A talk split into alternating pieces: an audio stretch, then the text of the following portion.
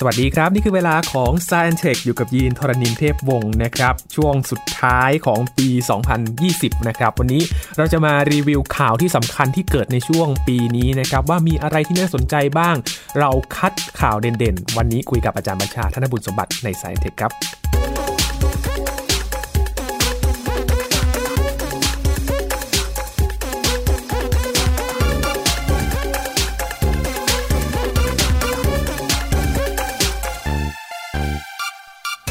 2020 เป็นปีที่เลขสวยและคงจำได้แม่นกันในชั่วชีวิตเลยนะครับ เพราะว่าเป็นปีที่มีเหตุการณ์ต่างๆ หลายอย่างเกิดขึ้น โดยเฉพาะ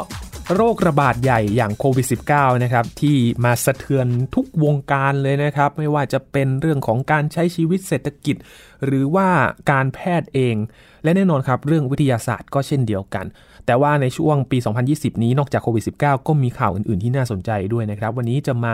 เจาะลึกกันครับว่ามีข่าวอะไรเด่น ๆ บ้าง วันนี้คุยกับอาจารย์บัญชาธนบุญสมบัตินะครับ สวัสดีครับอาจารย์ครับ สวัสดีครับยีนครับ สวัสดีครับท่านผู้ฟังครับ ก่อนอื่นครับขออนุญาตถามอาจารย์คครัรับบอยากให้อาจารย์รีวิวปีนี้ มันเป็นปียังไงบ้างครับอาจารย์ ปีนี้เหรอ ปีนี้เนี่ยคนจริงเนี่ยมีบางคนนะครับหรือหลายคนเนี่ยเขาพูดถึงว่า เอ๊ะคำคำสำคัญน่าจะเป็นอะไรนะนะครับ บางคนก็บอกว่าน่าจะเป็นโควิด -19 หรือเปล่าครับบางคนก็อาจจะเป็นเป็นล็อกดาวน์หรือเปล่าครับบางคนก็อาจจะเป็นเคออสหรือเปล่า แต่มันคงไม่พ้นในคำพวกนี้แหละที่มันวนเวียนอยู่กับไอ้โควิด -19 ครับนะฮะไอ้ตัวโควิด -19 เองเนี่ยถูกพูดบ่อยแน่ๆ pandemic ก็มีนะฮะ แต่ว่ามันเป็นคำกลางๆกันไปไงอืมอ่าถ้าถ้าให้ผมเดานะผมผมลองเดาเล่นนะครับผมเดาว่าคำว่าไอ้ล็อกดาวน์น่าจะเป็นหนึ่งในคำที่ใช่ไหมเพราะเป็นคำครับที่เรียกว่า คือปกติเราไม่ค่อยใช้คำนี้มากเท่าไหร่ครับนะครับแต่ว่าคำนี้เนี่ยเป็นคำที่แบบผุดขึ้นมาเรื่อยๆ อย่างบางประเทศก็ล็อกดาวน์ไปรอบ 2 รอบ 3 แล้วนี่เป็นต้นใช่นะครับบ้านเราก็ไม่อยากให้เกิดนะฮะอืมอะไรแบบนี้เป็นต้นครับนะครับทีนี้ไอ้เรื่องข่าวเด่นทั้งหลายเนี่ยนะครับเป็นการเลือกผมต้องบอกตรงๆก่อนนะเป็นการเลือกของผมเองครับนะครับแต่ว่าทั้งนี้ทั้งนั้นเนี่ยนะครับประมาณ5้าข่าวเนี่ยเชื่อว่าก็คงเรียกว่า โดนหลายข่าวอยู่แล้วก็เดี๋ยวจะแถมด้วยข่าวเบาๆครับเพื่อเพื่อให้มันไม่หนักเกินไปท้ายแล้วกันนะครับ ครับผมอย่างในปี 2020 นะครับ ถ้าเลือกมาเป็นอันดับหนึ่งครับอาจารย์อยากจะเลือกอะไรเป็นผอัมนดับผมแรกผครัมบเลือกอย่างนี้นะฮะแน่นอนว่าเรื่องโควิด -19 เนี่ยนะครับแน่นอนคงขึ้นมาอันดับหนึ่งครับแต่ผมคิดว่าเรื่องนี้เราฟังกันเยอะมามากแล้วนะครัครับบว่าตอนนี้มันอยู่ในขาขึ้นกำลังคุณอยู่คุยกันอยู่นะครับแม้ว่าบ้านเรานี่ก็หวาดหวั่นว่าจะเป็นการระบาดรอบ 2 หรือเปล่าอะไรเงี้ยนะฮะแต่ว่า ก็ยังไม่ถึงกับมากนัก เราก็ยังใช้ชีวิตกันได้เกือบปกติใส่แมสอย่างนี้ แต่ว่าถ้าดูทางอเมริกานี่ติดเชื้อกันวันละโอ้2 0 0 0 0 0ตายกันทีพุ่งขึ้วันนเป็นพันนะฮะครับหรือทั้งโลกนี่ก็กำลังขาขึ้นอยู่ ซึ่งครับไม่ไม่ดีแน่ต่อ ทั้งเศรษฐกิจการเมืองหรือว่าไอ้สังคมโลกด้วยนะคครัรับบทีนี้ถ้ามองในแง่ว่าโควิด -19 เนี่ยมันเชื่อมโยงสิ่งแวดล้อมยังไง อันหนึงชัดเจนมากเลยคืออย่างนี้เคยพูดไปแล้วเมื่อประมาณสักช่วง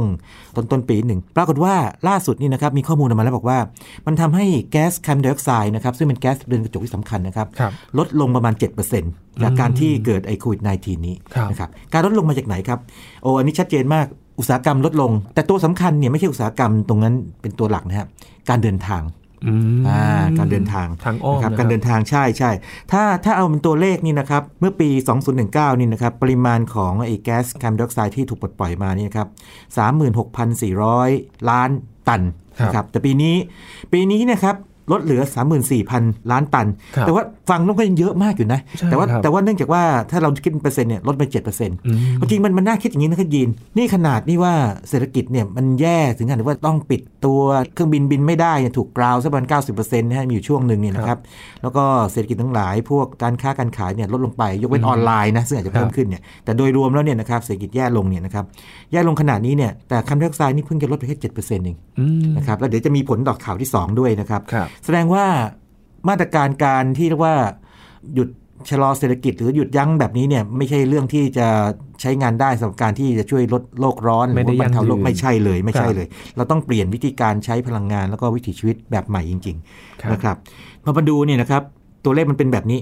ที่มันมาจากการขนส่งเนี่ยประมาณสักหนึ่งใน5ของ ปริมาณของแก๊สคาร์บอนไดออกไซด์นะครับมาจากการขนส่ง แล้วถ้าดูที่อเมริกาเนี่ยนะครับปริมาณแก๊สคาร์บอนไดออกไซด์ลดไป 12%น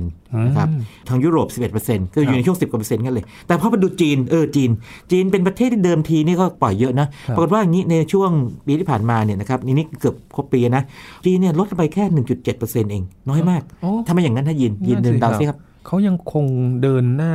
เรื่องของอุตสาหกรรม ถูกต้องด้วยเลยครับยีน เพราะว่าจีนเนี่ยนะครับปลดปล่อยแก๊สคาร์บอนไดออกไซด์เนี่ยออกมาในอุตสาหกรรมเป็นหลักไงเพราะเป็นประเทศที่ต้องเรียกว่าอย่างนี้เป็นเศรษฐกิจใหม่นะครับที่ขึ้นมาอย่างแรงมากนะครับดังนั้นเนี่ยถ้าดูปริมาณการลดของคาร์บอนไดออกไซด์ของจีนเนี่ยไม่ได้เยอะมากเหมือนทางอเมริกากับยุโรปครับนะครับแต่ว่าถ้าเราจำกันได้ตอนนั้นเราเคยคุยกันอย่างนี้ด้วยว่านอกจากแก๊สคาร์บอนไดออกไซด์แล้วเนี่ยพวก PM 2.5อืมนะครับแก๊ส NO2 ครับต่างๆนะครับโอ้ก็ลดลงในครับในเมืองที่เป็นเมืองอุตสาหกรรมนะครับ มองแง่ดีก็เป็นข่าวดีก็ได้ว่ามนุษย์จริงๆถ้าจะหยุดก็หยุดได้ แต่ว่าคงไม่ได้ใช้วิธีนี้คงไม่ต้องใช้วิธีอื่นอืมนะครับครับนั่นก็เป็นเรื่องหนึ่งที่น่าจับตาดูความจริงตัวเลข7%เนี่ยมีการทำนายไว้ก่อนแล้วเหมือนกันนะครับ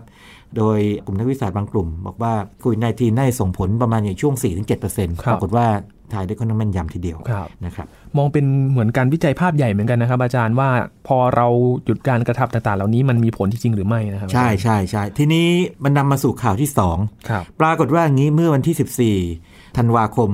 2020 นะครับ คือก่อนหน้าที่เราจะคุยกัน อันนี้อัดรายการวันที่ 17 นะครับครับไม่ไม่นานสามวันนี้เองข่าวยังใหม่อยู่เลยโอ้ปรากฏว่าอย่างนี้โนอาเนี่ย ซึ่งเป็นสถาบันทางด้านอุตุนิยมวิทยากับสมุทรศาสตร์ของอเมริกานะครับครับประกาศมาเลยบอกว่าปีนี้ 2020 เนี่ยนะครับ น่าจะจบลงด้วยการเป็นปีที่ร้อนที่สุดในประวัติศาสตร์เท่าที่มีการบันทึกมาอืมฟังให้ดีนะครับ นี่ขนาดปีนี้เนี่ยเป็นปีที่เรียกว่าปริมาณคาร์บอนไดออกไซด์เนี่ยลดลงไปเจ็ดเปลอดร์เซ็นต์ลงแล้วนะ แต่ว่าอุณหภูมินี่ยังสูงอุณหภูมิโลกสูงอยู่นะครับบรรยากาศโลกสูงอยู่ ความจริงหลายท่านอาจจะงงๆอยู่ทำไมครับคืออย่างนี้ครับในทางเรื่องเกี่ยวกับโลกร้อนเนี่ยนะครับต่อให้ต่อให้มนุษย์นี่ครับหยุดการปลดปล่อยแก๊สเรือนกระจกต่อให้นะครับหยุดหมดนะครับครับโลกก็ยังร้อนขึ้นนะครับ เพราะว่าไอ้ที่มันที่อยู่ในบรรยากาศมันยังค้างอยู่ไงอ๋อ นึกภาพไหมครับมันยังเป็นตัวที่มันยังกักขึ้นความร้อนอยู่นะครับสะสมอยู่สะสมอยู่ใช่ เพียงแต่ว่าอัตราการเพิ่มอุณหภูมิเนี่ยมันจะไม่เร็วเหมือนกับถ้าเราเติมเข้าไปอีกแค่นั้นเองนะดังนั้นเรื่องโลกร้อนนี่นี่ครับต้องพูดอย่างนี้นะต่อให้มนุษย์หยุดทั้งหมดเลยนะหักฮะดิบไปเลยหักดิบหยุดทั้งหมดนี่ครับซึ่งเป็นไปไม่ได้นี่นะครับ โลกก็ยังร้อนต่อไปนะครับอืมอ่านี่นี่ไงผลพวงของเรียกว่ากรรมเก่าก็ได้จะเรียกว่าอย่างนี้ก็ได้ถ้าเรียกว่าง่ายๆคือกรรมเก่าถูกไหมมันมันยังอยู่ไงมันยังส่งผลอยู่อืมนั้นแปลว่าไอ้ลดที่เจ็ดเปอร์เซ็นต์เนี่ยจริงๆแล้วไม่เยอะเลยนะเมื่อกี้ที่ข่าวแรกมานะครับทีนี้สิ่งที่เกิดขึ้นคือว่า ถ้าเอาแค่เดือนพฤศจิกายนของปี 2020 เดือนที่11เนี่ยครับ พอไปดูสถิติทั้งหมดเท่าที่เคยมีเนี่ย ปรากฏว่าเป็นเดือนพฤศจิกายนที่ร้อนอันดับ 2 เท่าที่เคยมีมาโอ้คือร้อนอันดับหนึ่งเนี่ยมันมันเคยมีสถิติว่าตอนปี 2015 เนี่ยคือเคยอุณหภูมิสูงสุดตอนนั้นครับนะครับ แล้วถ้าเกิดว่าดู 11 เดือนแรกคือเดือนมกราคมถึงเดือนพฤศจิกายนเนี่ยนะครับ โนอาก็จะบอกว่าเป็นถ้านับ 11 เดือนนะก็อันดับ 2 เหมือนกันนะครับอืมเอาอุณหภูมิเฉลี่ยมารวมกันนะครับก็เป็นอย่างนี้ แต่ทีนี้จุดน่าสนใจก็อย่างนี้ อีกองค์การหนึ่งแล้วก็อีกที่หนึ่งนะครับจริงๆสององค์การเลยนะครับนาซาครับนาซานี่คนอาจจะงงว่าเฮ้ยนาซาทำเกี่ยวกับอวกาศมายุ่งอะไรเกี่ยวกับโลกร้อนนั่นสิครับโอ้โอ้นาซานี่รู้เรื่องโลกร้อนเยอะนะครับ ลองไปเปิดดูเว็บเขาสิครับเขาเขาสนใจเรื่องนี้มากเลยครับสนใจเรื่องเกี่ยวกับว่าเมฆมีผลยังไงต่อภูมิอากาศ เพราะเขาต่งๆศึกษาจากข้างนอกมาใช่ใช่ใช่นาซาเนี่ยนะครับ ถ้าเอาง่ายสุดเลย สมมติว่าตอนจะส่งจรวดขึ้นไป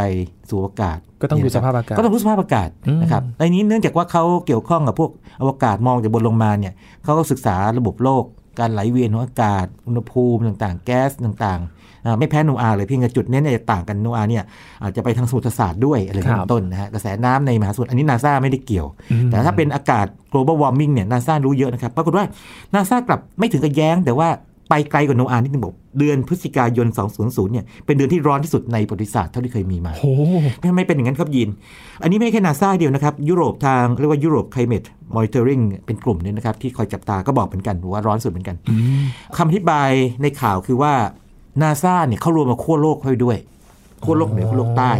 แต่ว่าโนอาเนี่ยจะไม่ได้ศึกษาพวกขั้วโลกมากนักครับดังนั้นพอรวมมาขั้วโลกเข้าไปด้วยปั๊บเนี่ยนะครับปรากฏว่าเดือนพฤศจิกายนเนี่ยร้อนสุด แต่ทีนี้ทั้งนี้ทั้งนั้นเนี่ยนะครับไม่ว่าใครจะถูกนะครับ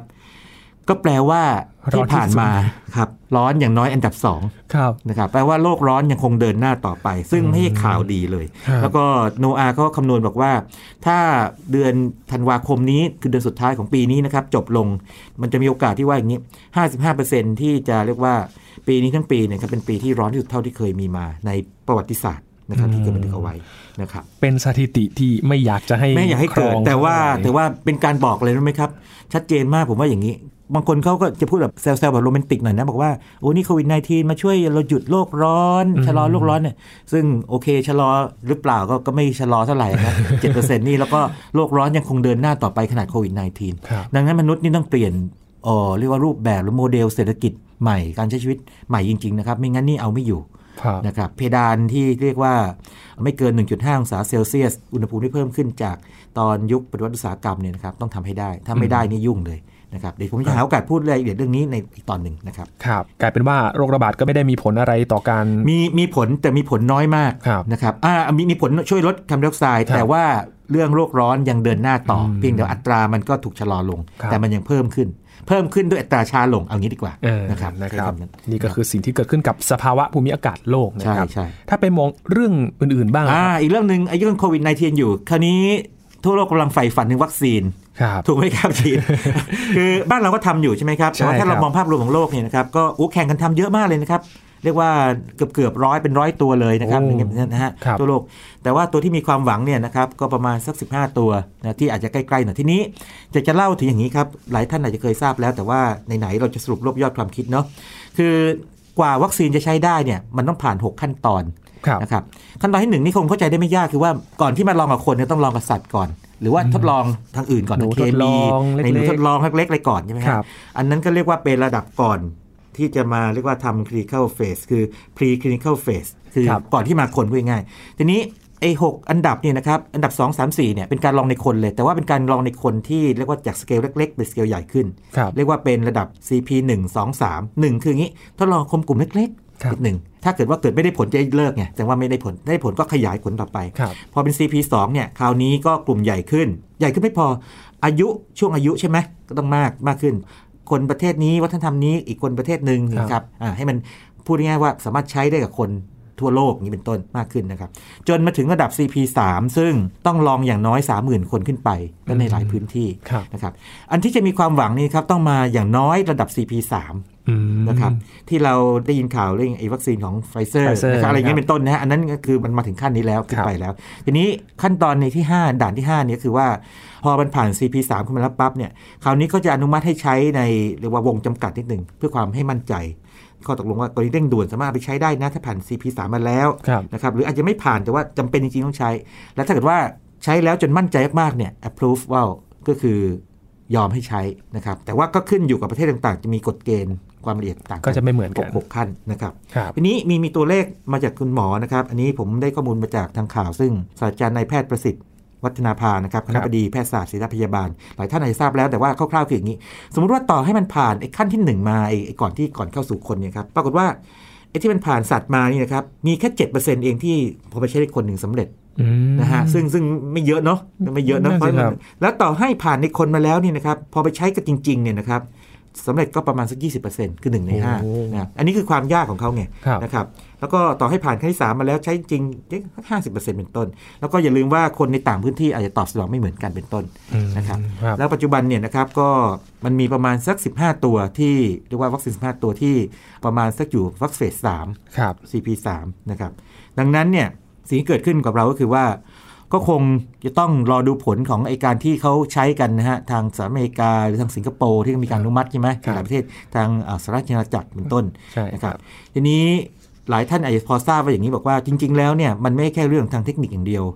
พวกประเทศต่างๆ ที่เขาร่ำรวยหน่อยนี่นะครับเขาจะไปทำข้อตกลงกับบริษัท หรือว่าองค์กรที่ผลิตพวกไอ้วัคซีนพวกนี้เลยก่อนเลยบอกว่าครับถ้าทำสำเร็จขอสิทธิ์เราก่อนสั่งจองให้เงินไว้เลยสั่งจองเลยกี่ เรียกว่าร้อยล้านโดสอะไรครัก็บตามก็ว่าไปใช่ไหมครับ อย่างนี้เป็นต้นนะฮะซึ่งปริมาณเงินมหาศาล ครับนะครับอันนี้เข้าใจว่าองค์การสาธารณสุขไทยก็คงจะทำอะไรแบบนี้ได้ไม่แพ้กัน หวังว่าเป็นแบบนั้นนะครับ ก็พยายามจะจัดสรรวัคซีนให้เข้าถึงเพื่อที่จะรับมือกับการระบาดได้ได้ใช่ใช่ใช่ครับอันนี้ก็เป็นเรื่องวัคซีนซึ่งคงจะต้องอยู่กับเราไปข่าวนี้ก็อยู่กับเราไปสักพักใหญ่ ๆ เลยครับนะครับอยังกรณีของสิงคโปร์เนี่ยครับไอ้วัคซีนไฟเซอร์เนี่ยก็ประมาณปลายปลายปีนี้คือเดือนธันวาคม 2020เนี่ยนะครับครับเขาก็จะส่ง ship หรือว่าส่งส่งมอบครั้งแรกนะครับแล้วก็ปรากฏว่าอย่างนี้เขามีลำดับชัดเจนบอกว่าเขาจะ ให้กับคนที่มีความเสี่ยงก่อน เช่นบุคลากรทางการแพทย์ หรือว่าคนที่สูงอายุครับหรือคนที่จำเป็นต้องใช้จริงๆนะครับ แล้วก็สำหรับคนที่ไม่ยังไม่เป็นเนี่ยนะครับ คนทั่วไปขึ้นไปอีกนิดนึงเนี่ยก็ให้ขึ้นอยู่กับความสมัครใจและให้ฟรีด้วยในช่วงแรก แต่ว่าภายในปีหน้าปลายปีหน้า 2021ครับนะครับ 2021 เนี่ยเพียงหนึ่งปีเนี่ยผู้ใหญ่ที่เหลือทั้งหมดเนี่ยนะครับก็ได้วัคซีนนะครับอืมเป็นต้นเขาก็มีรถแบบของเขาชัดเจน นะครับครับซึ่งอันนี้ก็เป็นเรื่องที่เรียกว่าจะช่วยฟื้นทางด้านสุขภาพ แล้วป้องกันนะครับแล้วก็ทางเศรษฐกิจและอื่นๆด้วยนะครับครับพราะอย่างสิงคโปร์เองนะครับก็มีแผนฟื้นฟูการท่องเที่ยวครับที่จะมาสู้กับโควิดควบคู่กันไปด้วยนะใช่อาจารย์ใช่ใช่มันต้องคงคงหลายอย่างนะครับเออโลกเนี้จะพึ่งพาการท่องเที่ยวเยอะไปผมไม่รู้นะพอโควิดมาทีแบบท่องเที่ยวเจ๊งหมดเลยชะงักไปหมดเลยชะงักนะครับไปหมดเลยนะครับก็นั่นก็ส่วนหนึ่งเนาะครับนะครับ ซึ่งก็เราคงต้องปรับโมเดลเรานี่ก็พึ่งพาการท่องเที่ยวเยอะมากครับนะครับเยอะมากจนกระทั่งเราเราเราเป๋ไปเยอะทีเดียวนะฮะฉันจะท่องเที่ยวกันภายในเนี่ยนะครับมันก็คงทำไม่ได้ตลอดการ อันนี้เป็นไปไม่ได้อยู่แล้วนะครับ ครับ นี่คือเรื่องของโควิด -19 ที่ยังคงต้องติดตามคต่อรับเนื่อง ใช่ ซึ่งก็เกี่ยวพันกับทั้งสุขภาพครับทั้งเศรษฐกิจนะครับ ทั้งสภาวะการเปลี่ยนแปลงภูมิอากาศ แล้วก็ครับทั้งบทเรียนที่ว่าต่อให้มีโควิดมาขนาดนี้เนี่ยนะครับ โลกร้อนยังเดินหน้าต่ออะไรอย่างนี้เป็นต้นครับนะครับ ชัดเจนมากเลย นอกจาก สภาวะภูมิอากาศเปลี่ยนแปลงโควิด -19 ที่เกิดขึ้นในปีนี้จริง ๆ ก็มีเรื่องอื่น ๆด้วยนะ ใช่าจาย์เรื่องอื่นๆนะครับเอาเอาเรื่องที่นั่นบ้างนะครับ อันนี้ฟังที่ตกใจนะดวงจันทร์ไม่ไม่ใช่ประเทศเรานะฮะอเมริกานะครับอาร์เทมิสนะครับก็เป็นเรียกว่าโปรแกรมหรือว่าเป็นโครงการของทางนาซายิ่งใหญ่มากเลยครับนะครับงานนี้อ่าเรียกว่ากลับไปสู่ดวงจันทร์อีกครั้งหนึ่งครับ จริง ๆ ต้องใช้คำนี้นะเขาบอกว่า เขาจะนำพาสุภาพสตรีคนแรกนะครับ ผู้หญิงคนแรกไปเยือนดวงจันทร์อ่าไปดวงจันทร์แล้วก็บุรุษคนต่อไปไปลงดวงจันทร์นะครับครับภายในปี 2024 2024 นี่จริงๆ เคยเล่าให้ฟังตอนที่คุยเรื่องทรัมป์กับไบเดนจำได้ไหมว่าว่าว่าขำไว้ก่อนว่าทำไมทำไมต้อง 2024 จริงจำได้ไหมครับผมเพราะว่ามันเป็นความฝันของทรัมป์ไงครับนะครับคำอธิบายหนึ่งคำอธิบายหนึ่งนะครับความจริงเนี่ยอาจจะมีคำอธิบายที่ดีกว่านี้คือ ก็คือว่านาซาก็คงแบบเล็งว่า 4 4 ปีนี่เป็นไปได้อยู่แล้วอะไรอย่างนี้นะครับแต่ว่าถ้าอธิบายแบบการเมืองคือว่าทรัมป์เขามองว่าเป็นการปิดฉากอย่างสวยงามอ่าใช่เนี่ยถ้าเกิดฉันกลับมารอบสองใช่ไหมกลับมารอบสองแล้วก็เนี่ยปีสุดท้ายในในวาระเนี่ยคนอเมริกันสวัสตรีใช่ไหมครับลงดวงจันทร์แล้วก็บุรุษอีกคนหนึงอยู่ในสมัยของฉันนะลดวงจัทร์อ่าอะไรแบบนี้มันฟังกันดูดีนะครับแต่นี้กลับมาเรื่องเทคนิคก็คือไปลงที่ทางแถบขั้วใต้ครับเรียกว่าขั้วใต้ของดวงจันทร์นะครับจะเห็นว่าบางสื่อนี่อาจจะเขียนใต้ไปเล็กน้อยไปเรียกขั้วโลกใต้ของดวงจันทร์เนี่ยซึ่งมันไม่โลกใช่ไหมอ่าคือคือภาษาอังกฤษเขาเรียก south pole Pole south pole ก็คือครับขั้วใต้ต้องเรียกขั้วใต้ดวงจันทร์นะครับ แต่เราเราติดคำว่าขั้วโลกไงนะครับเติมไปด้วย งบก็เยอะนะ 35,000 ล้านเหรียญนะครับโอ้ถ้าไปลงครับขนาดนั้นนะครับ ส่งด้วยยาน r ร o n MPCV นะครับครับ เป้าหมายมันคืออะไรรู้ไหมยินยินลองเดาที่ทำไมทำไมอเมริกันถึงอยากจะกลับไปอีกทีหนึ่งคือเขาอยากจะแข่งขันเหรอครับ คือถ้าถ้าเป็นตอนช่วงยุคสงครามเย็นอพอลโลนี่นะครับครับอันนั้นมันต้องแข่งขึ้นสู่อวกาศ อย่างที่หนึ่งคืออย่างนี้มันมีความเชื่อว่าใครยึดครองอวกาศได้คือ เรียกว่าชนะสงครามเกินครึ่งแล้วเพราะคุณสามารถที่จะมีดาวเทียมจับตาอืมศัตรูได้ สมมติว่ารัสเซียส่งไอ้พวกนี้ขึ้นไปก่อนแบบโอ้โหโอ้อเมริกากลัวสิ นี่คุณแบบเห็นเราหมดเลยครับทำนองนี้ใช่ไหมฮะ สื่อสารได้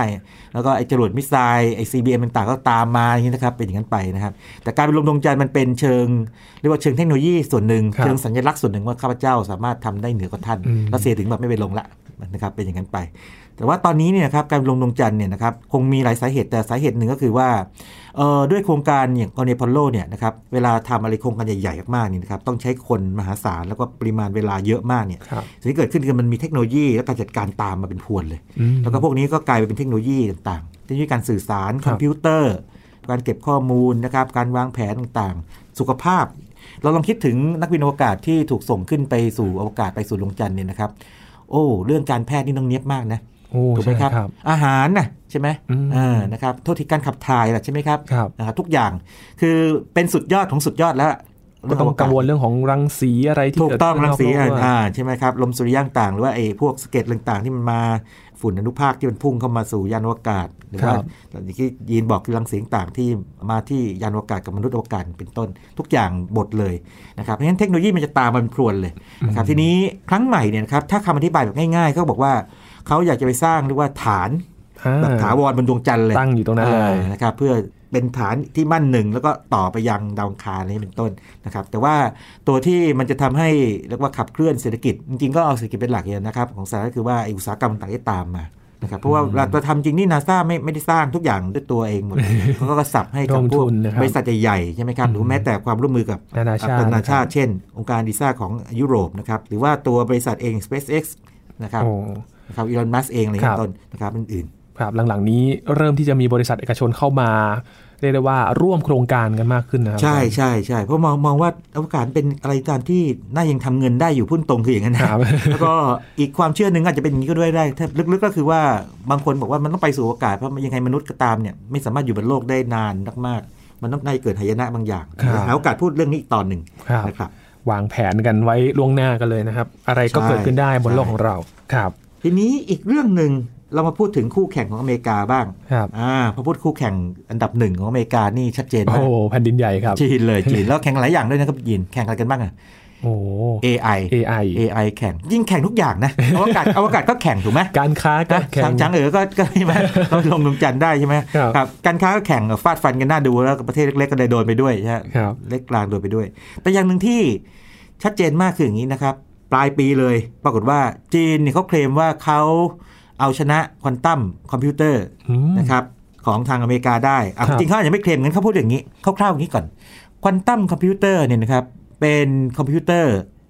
ที่ใช้หลักการอีกรูปแบบหนึ่งเลย ใหม่เลย ที่ต่างไปจากดิจิตอลคอมพิวเตอร์เปลี่ยนครับโฉมคือไปคือเลยเป็นนะครับดิจิตอลเนี่ยนะครับเราคิดถึงศูนย์กับหนึ่งถูกไหมคครัรับบถ้าเป็นสวิตช์ก็ปิดกับเปิดเอออะสมมติว่าปิดคือศูนย์เปิดคือหนึ่งอืมเพราะฉะนั้นเมื่อมันเป็น1กับ0เนี่ยนะครับแต่อันนั้นก็เรียกว่าบิต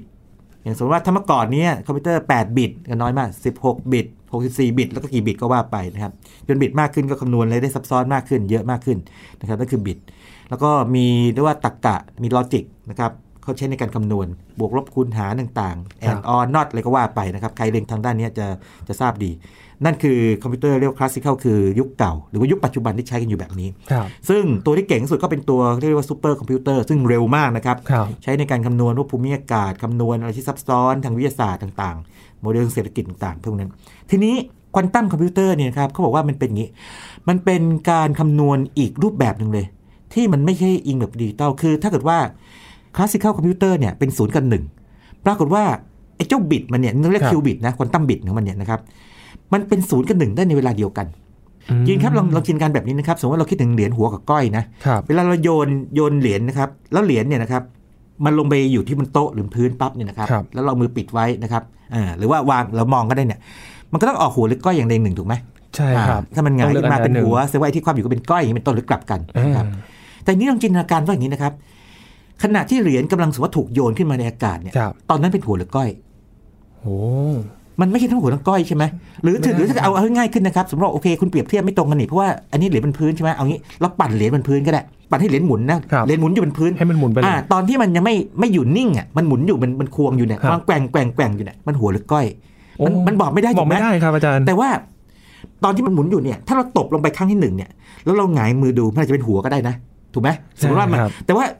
มีคนหนึงทำแบบเดียวกันหมุนแบบเดียวกันเขาตบประกบตะปบมันลงไปเนี่ยนะครับปั๊บอืมเปิดมาทีอาจเป็นก้อยก็ได้ครับใช่ไหมครับทีนี้มันก็กลายเป็นว่าขณะที่มันหมุนอยู่เนี่ยนะครับนี่เป็นการเปรียบเทียบนะมันอยู่ในสองสภาวะพร้อม ๆ กันไงอ่าแต่ว่ามันอาจจะมีโอกาสมากกว่าอีกอันหนึ่งคือสังเกตไหมว่าตอนเหรียญที่มันหมุนอยู่เนี่ยนะครับถ้ามันหมุนแบบตรงๆเนี่ยนะครับมันอาจจะ 50 50 เป็นหัวเป็นก้อยครับแต่ตอนที่มันเริ่มเริ่มจะแกว่งแกว่งแล้วเริ่มกำลังจะนิ่งแล้วเนี่ยจะสังเกตไหมว่ามันจะเริ่มหงายเอาหน้าหนึ่งขึ้นมามากกว่าอีกหน้าหนึ่ง สังเกตไหมมันมันมันจะเริ่มแบนๆขึ้นนะครับ ถ้าเราตบมันลงไปเนี่ยนะครับอาจจะเป็นหน้านั้นบางทีเราอาจจะพอเห็นลางๆเลยนะเอาทีหัวจะออกละครับก็จะออกแล้วเป็นต้นนะครับ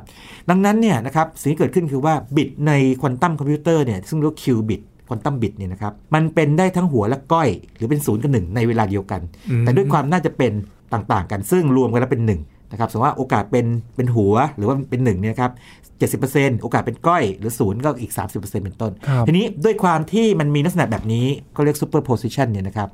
กับอีกลักษณะหนึ่งนะครับที่อันนี้เล่าคร่าวๆนะคือว่าสมมติว่าเรามี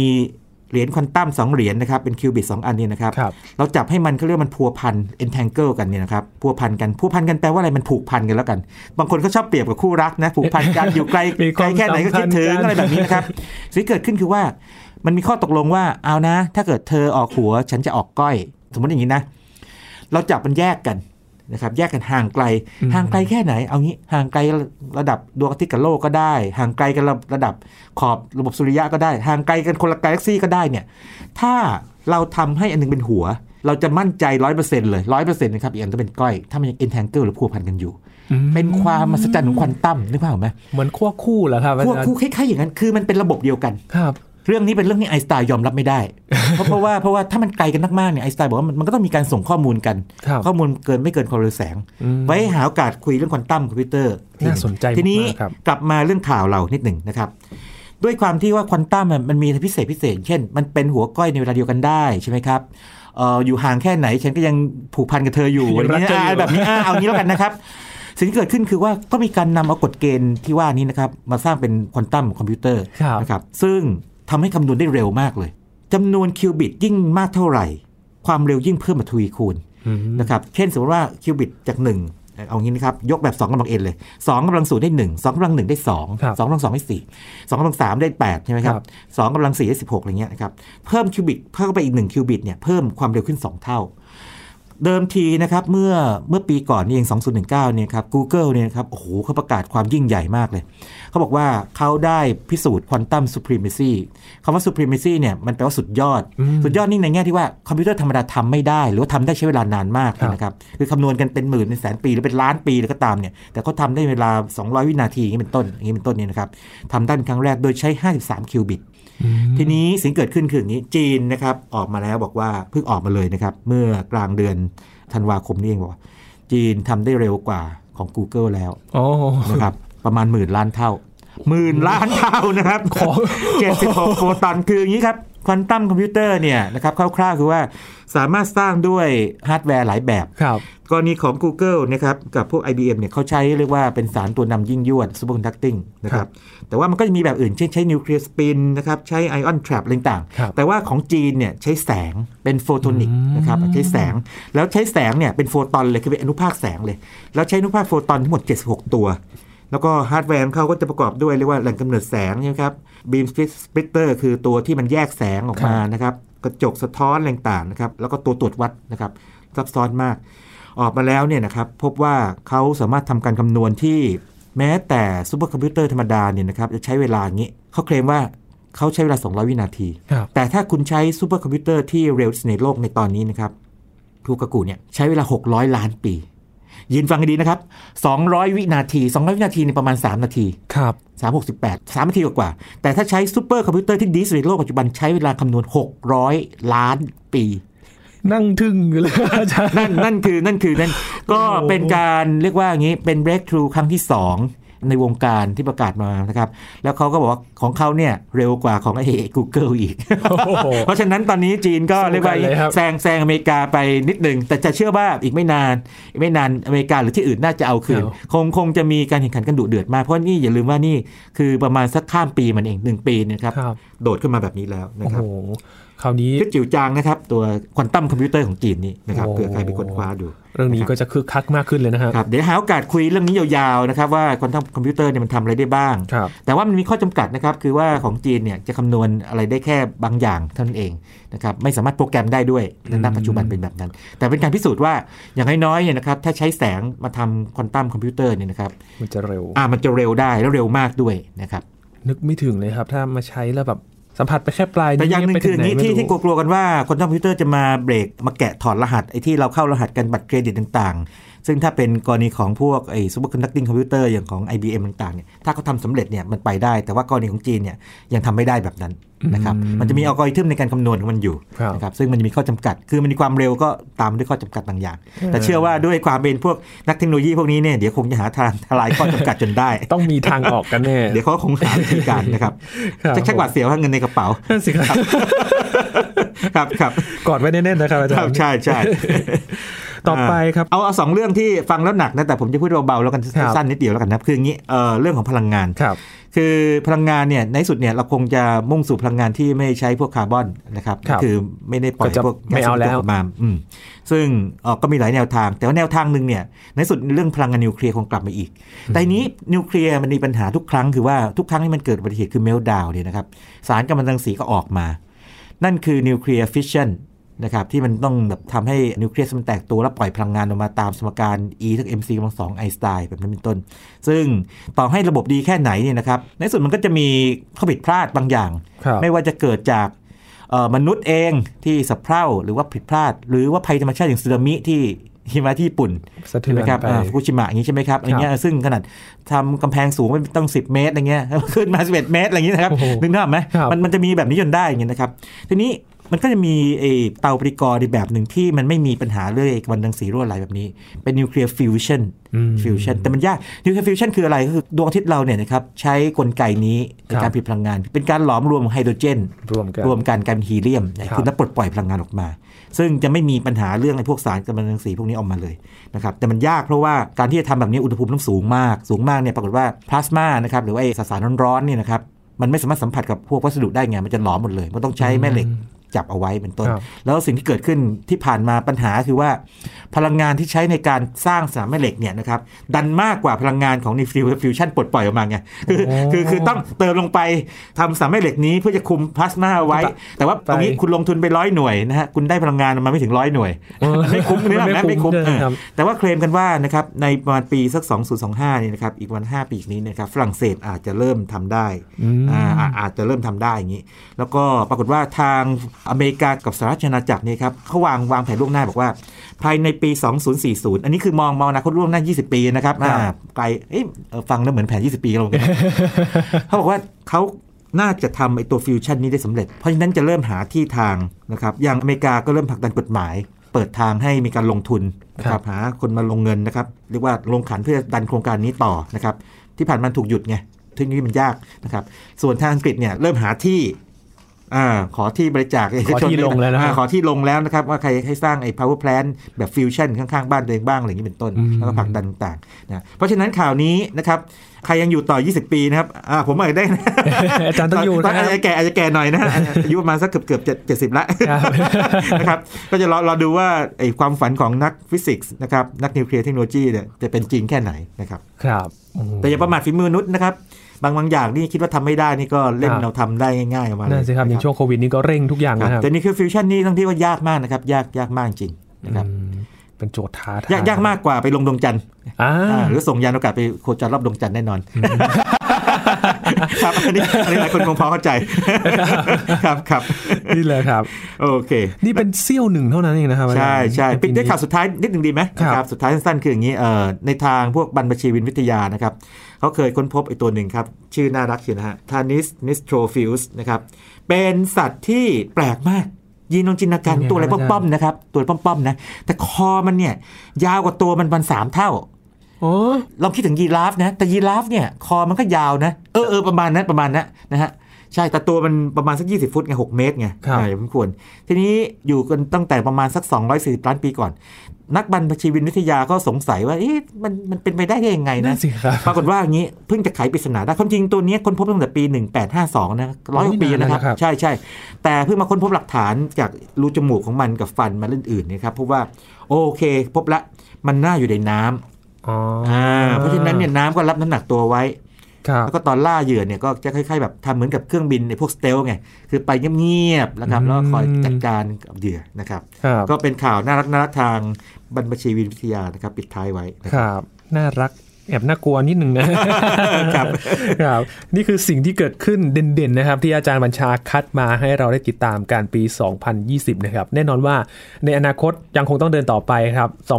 2021 นี่มีอะไรให้ลุ้นกันต่ออีกเยอะเลยนะครับอาจารย์ ครับ ใช่ 2020 นี่มีคนบอกว่าทุกต้นเดือนก็จะมีอะไรแปลกๆโผล่มาซึ่งก็เป็นงั้นจริงนะครับเราไปเราไปไล่ย้อนกลับดูครัก็บหวังว่า 2021 จะเป็นปีที่ดีขึ้นสำหรับทุกคนนะครับครับ ก็หวังว่าจะเป็นอย่างนั้นและเป็นกำลังใจให้ทุกคนนะครับ เดินหน้าก้าวเข้าสู่ปีใหม่ที่ทุกคนหลาย ๆ คนเนี่ยถือว่าปีใหม่เนี่ยเป็นการเริ่มต้นสิ่งใหม่ ๆ ที่ดี ๆ นะครับ ก็ขอให้เป็นสิ่งที่ดี ๆ ตลอดปีนะครับ วันนี้ขอบคุณอาจารย์บัญชามาก ๆ เลยนะดีคมากครัรับ เราพบกันอีกครั้งหนึ่งปีใหม่นะครับ อาจารย์